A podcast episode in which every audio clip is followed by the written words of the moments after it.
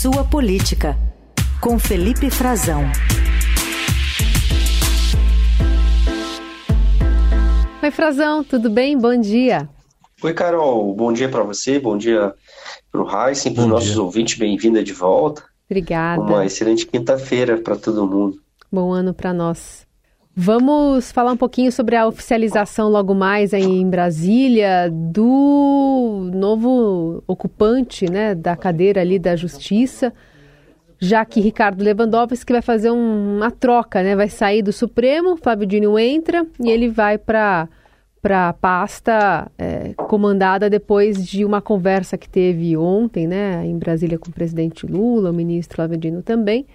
Queria saber como é que ficou ficou esse acordo, né? Como é que fica quem vai, se vai ser separado ou não, é, que tipo de atuação deve ter, se vai mudar muita coisa dentro do Ministério com a posse de Ricardo Lewandowski. É, exatamente, Carol. Vai mudar, né? Ele, ele vai ter a possibilidade de mudar.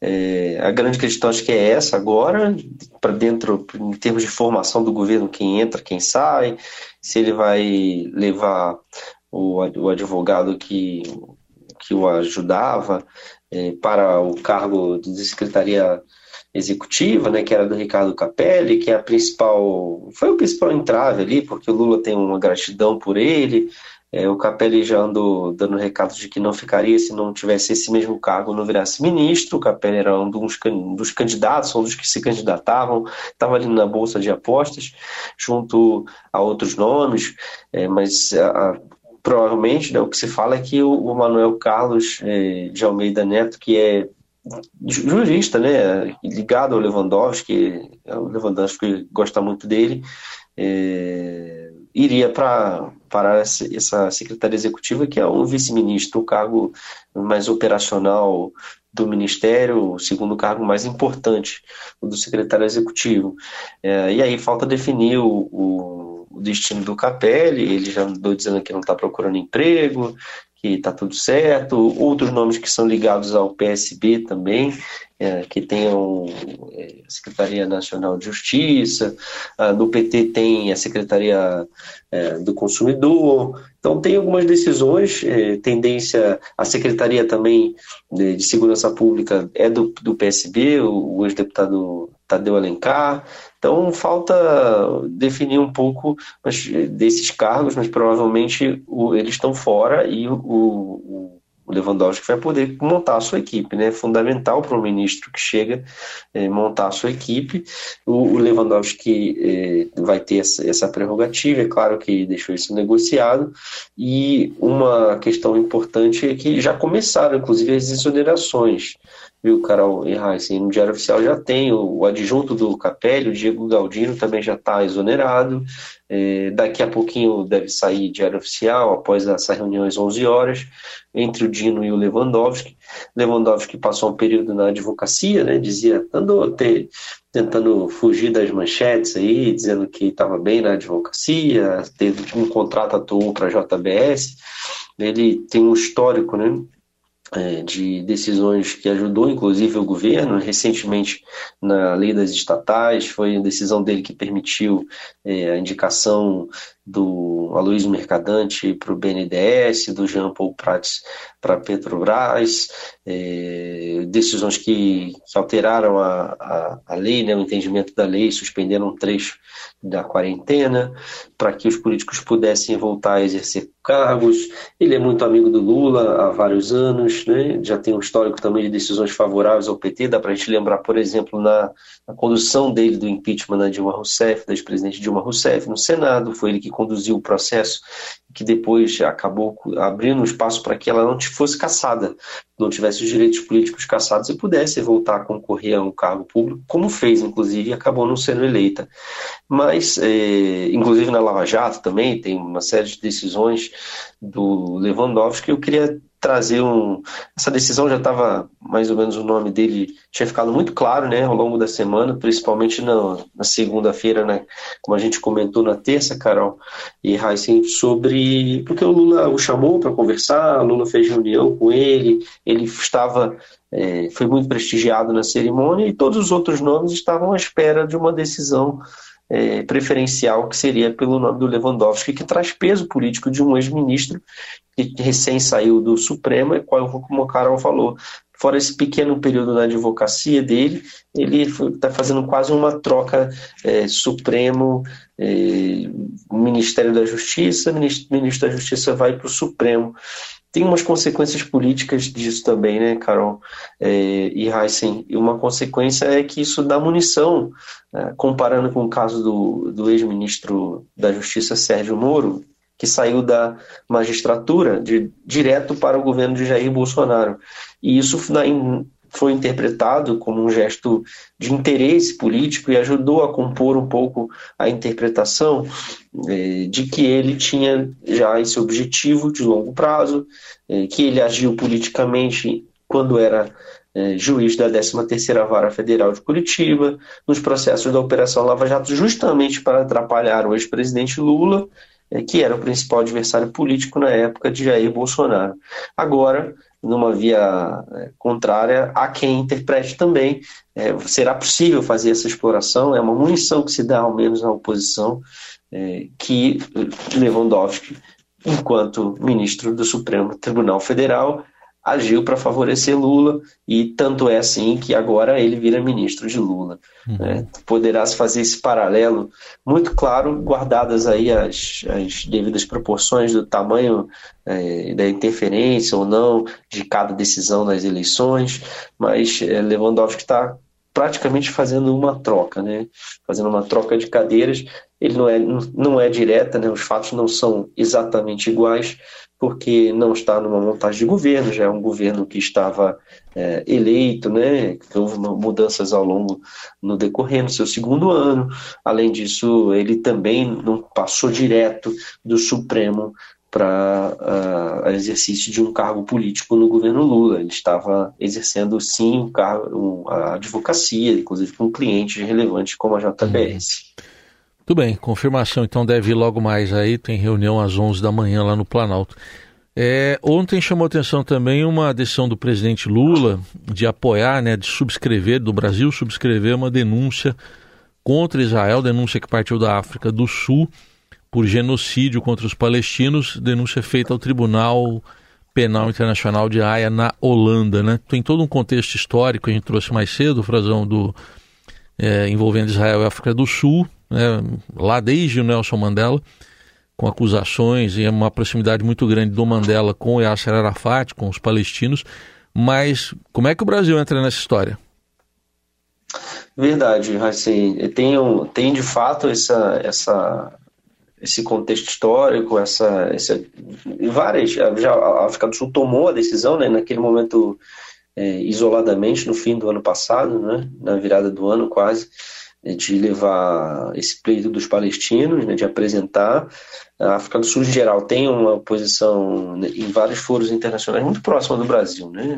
A África do Sul tem uma proximidade política, sobretudo o governo né, sul-africano, o Partido do Congresso Nacional Africano, que está há três décadas aí no, no poder na África do Sul é, partido do Mandela, né, o partido que era do Mandela, do atual presidente Cyril Ramaphosa.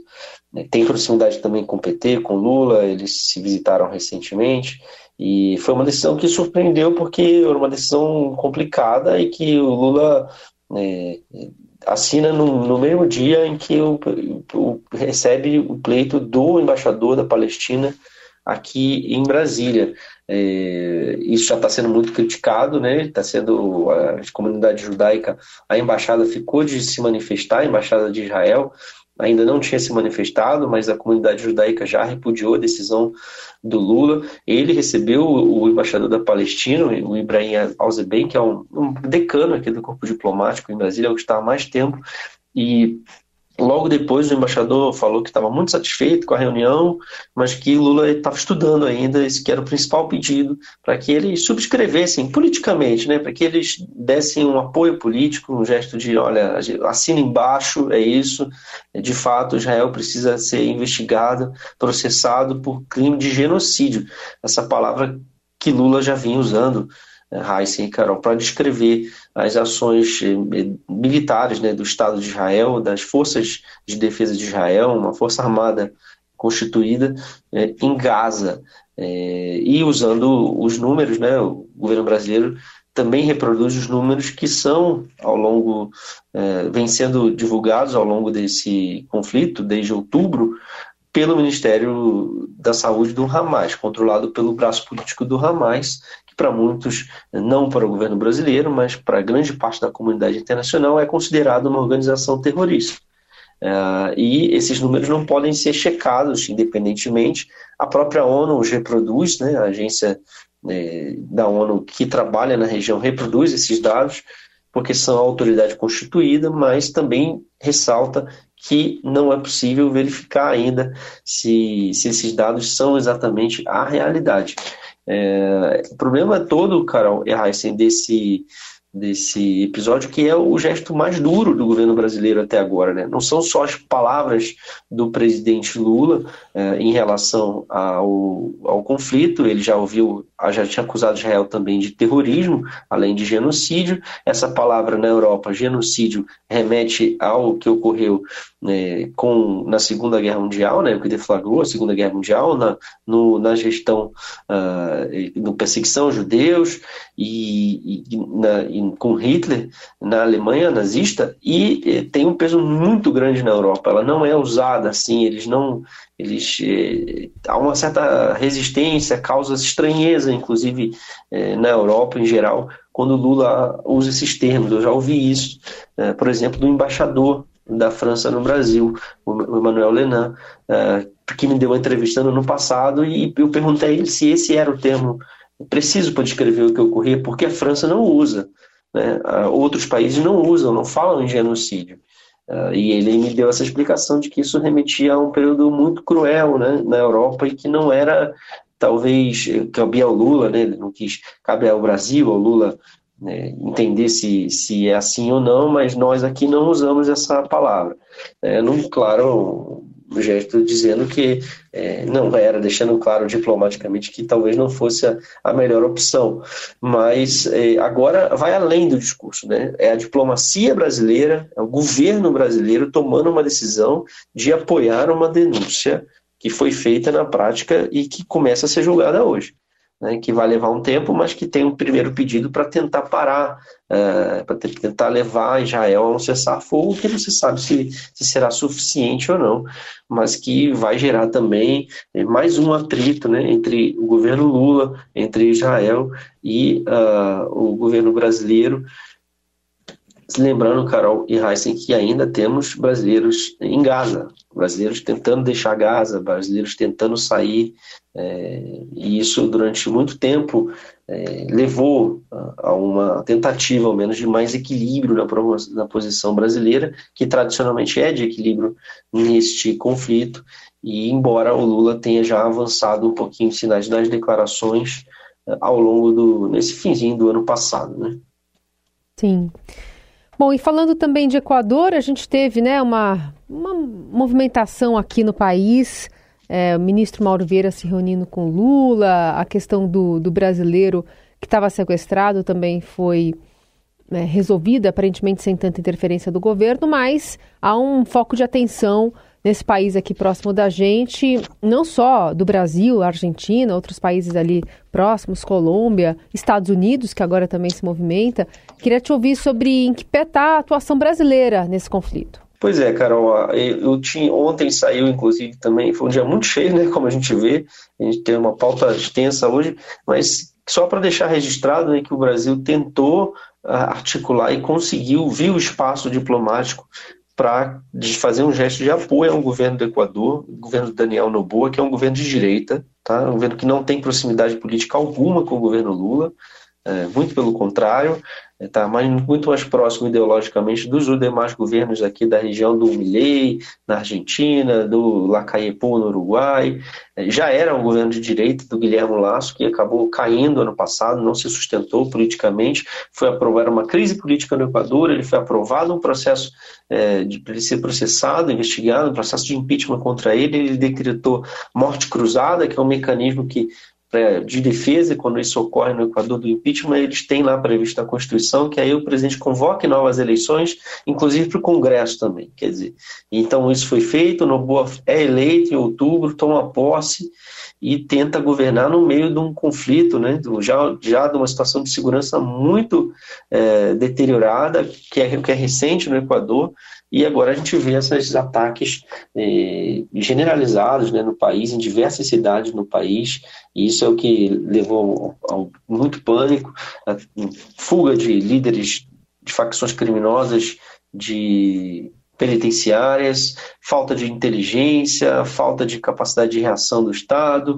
Ele decreta que um estado de exceção, um estado de emergência, usa um decreto também para reconhecer que existe o um conflito armado interno e vem é, empregando as Forças Armadas na reação. É, nota positiva disso, Carol, é que a região conseguiu, a despeito das divergências ideológicas que estavam muito marcadas, usar aquela, aquela reunião que o Lula fez ano passado.